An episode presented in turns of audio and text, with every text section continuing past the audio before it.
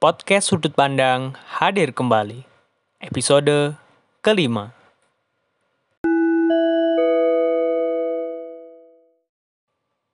Halo teman-teman semua. Sebelumnya nih aku mau ngucapin selamat pagi, selamat siang, selamat sore, dan selamat malam di mana pun kalian mendengarkan podcast ini ya. Semoga sehat selalu dan terima kasih sudah mau mendengarkan podcast ini sampai episode kelima.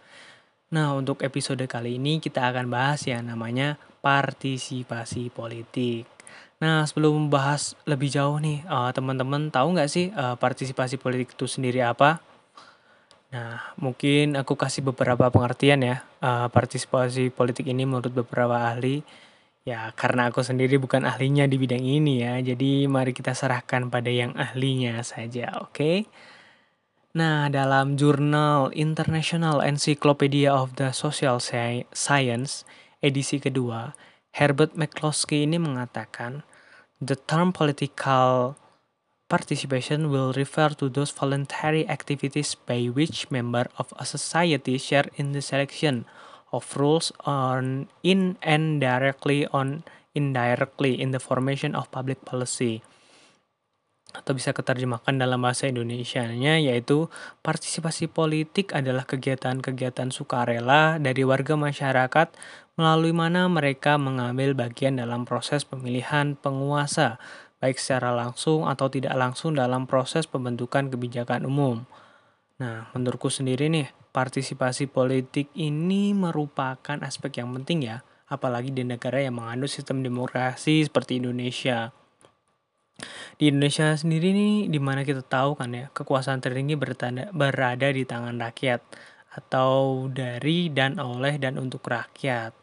Nah, partisipasi politik itu sendiri mencerminkan implementasi dari kayak itu sendiri ya sebagai pemegang kekuasaan tertinggi dan juga sebagai indikator kayak ya sedemokratis apa sih penyelenggaraan negara di suatu negara tersebut yang bisa kita lihat dari partisipasi partisipasi politik itu sendiri.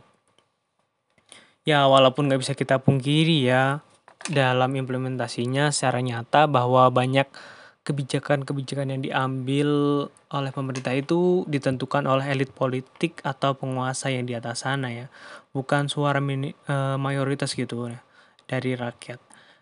Nah, bentuk-bentuk dari partisipasi politik itu sendiri nih, menurut Almond dapat diklasifikasikan menjadi dua nih, yaitu yang pertama adalah konvensional dan yang kedua yaitu non konvensional di mana politik di mana nih yang konvensional ini salurannya berupa pemberian suara atau voting, diskusi politik, kemudian kegiatan berkampanye, ya kemudian kegiatan membentuk dan bergabung dalam uh, kelompok kepentingan dan lain-lain. Nah, untuk uh, saluran yang non secara non konvensional nih bisa berupa pengajuan petisi, demonstrasi, kegiatan mogok, dan lain-lain. Nah, lalu bagaimana sih uh, partisipasi politik di Indonesia di Indonesia sendiri? Uh, partisipasi politik di Indonesia ini bisa kita bagi ya menjadi dua babak biar enak itu bahasnya. Yang pertama yaitu uh, era sebelum reformasi atau masa orba dan yang kedua yaitu pasca reformasi.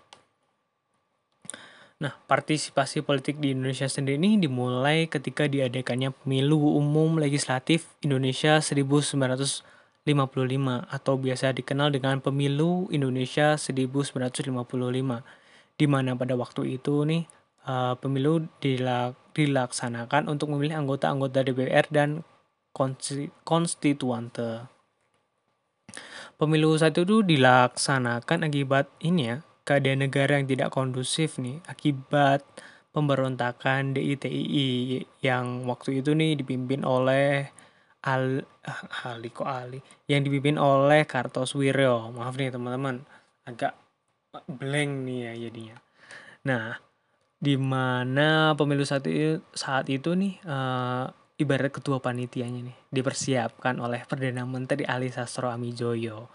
Namun nih pas uh, pemungutan suara ini malah uh, beliau ini mengundurkan diri. Yang kemudian ini uh, kepala pemerintahan dipegang oleh Burhanuddin Harahap. Nah, tahu nggak sih teman-teman uh, pada saat itu nih ada sekitar 43 juta jiwa lebih yang memenuhi syarat untuk memberikan suaranya. Dan dari data-data tersebut nih uh, sebanyak 87,65% atau 30 juta jiwa lebih ini uh, yang memberikan suaranya. Di mana waktu itu juga TNI dan Polri ikut memberikan suara. Uh, saat itu partisipasi politik di Indonesia ini bisa terbilang tinggi ya. Apalagi ini uh, pemilu pertama gitu hype-nya kan masih uh, hype-hype pemilu pertama gitu lah. Wajar ya mungkin kalau uh, tinggi ya. Dan karena mungkin ya rakyat juga antusias itu untuk untuk ikut berpartisipasi. Nah sayang nih pemilu 1955 ini tidak dilanjutkan sesuai jadwalnya pada 1900 60 ya lima tahun sekali kan ya. Uh, hal ini karena dikeluarkannya dekret presiden yang membubarkan konstituante dan kembali ke UUD 1945 itu sendiri. Nah pemilu pun berlanjut nih pada tahun 1971 pada era Presiden Soeharto waktu itu. Aduh Soeharto di mana pemilu waktu itu dimenangkan oleh sudah pasti ya, Partai Golkar dengan mengantongi 62,8 persen suara dari sekitar 80 58 juta pemilih aktif. Nah, dengan adanya Undang-Undang Nomor 3 Tahun 1975 tentang partai politik dan Golkar. Gila gak sih? Golkar dimention sendiri di UU coba. Uh, di maka jumlah parpol peserta pemilu ini menjadi lebih sedikit karena regulasi menjadi semakin ketat di mana pemilu 1977 sampai 1997 ini jumlah parpol peserta pemilu hanya tiga yakni Partai Persatuan Pembangunan atau P3, kemudian Partai Demokrasi Indonesia atau PDI, kemudian Partai Golkar itu sendiri dan sudah barang sudah barang tentu ya. Dan rahasia umum kalau pemenang pemilu waktu itu sudah pasti yaitu Partai Golkar. Ya nggak bisa kita bongkir ya dominasi Partai Golkar waktu itu. Nah kemudian nih. Menurutku nih pemilu yang dilaksanakan secara demokrasi itu hanyalah label semu semata ya yang dilakukan rezim Soeharto ketika berkuasa karena banyak kecurangan ya waktu itu. Nah, pasca era reformasi itu sendiri nih, pada pemilu 1999 tingkat partisipasi politik pemilih Indonesia ini mengalami lonjakan yang sangat tinggi ya, di mana mencapai 92,6 persen dengan jumlah golput hanya 7,3 persen. Kemudian berlanjut pada pemilu legislatif waktu itu. Nah, ini untuk gambaran umumnya nih, pada Pilpres tahun 2004 nih, tingkat golput ini mencapai 23 persen 23,45 persen. Kemudian meningkat pada Pilpres 2009 di mana tingkat golput ini mencapai 27, 45% dan meningkat lagi pada tahun 2014 di mana uh, ini mencapai 30,42 persen golputnya. Dan secara mengejutkan nih pada tahun 2019 ini uh, tingkat partisipasi masyarakat Indonesia ini tinggi ya di mana golput ini tingkat golput itu menurun. Jadi hanya 19,22 24%.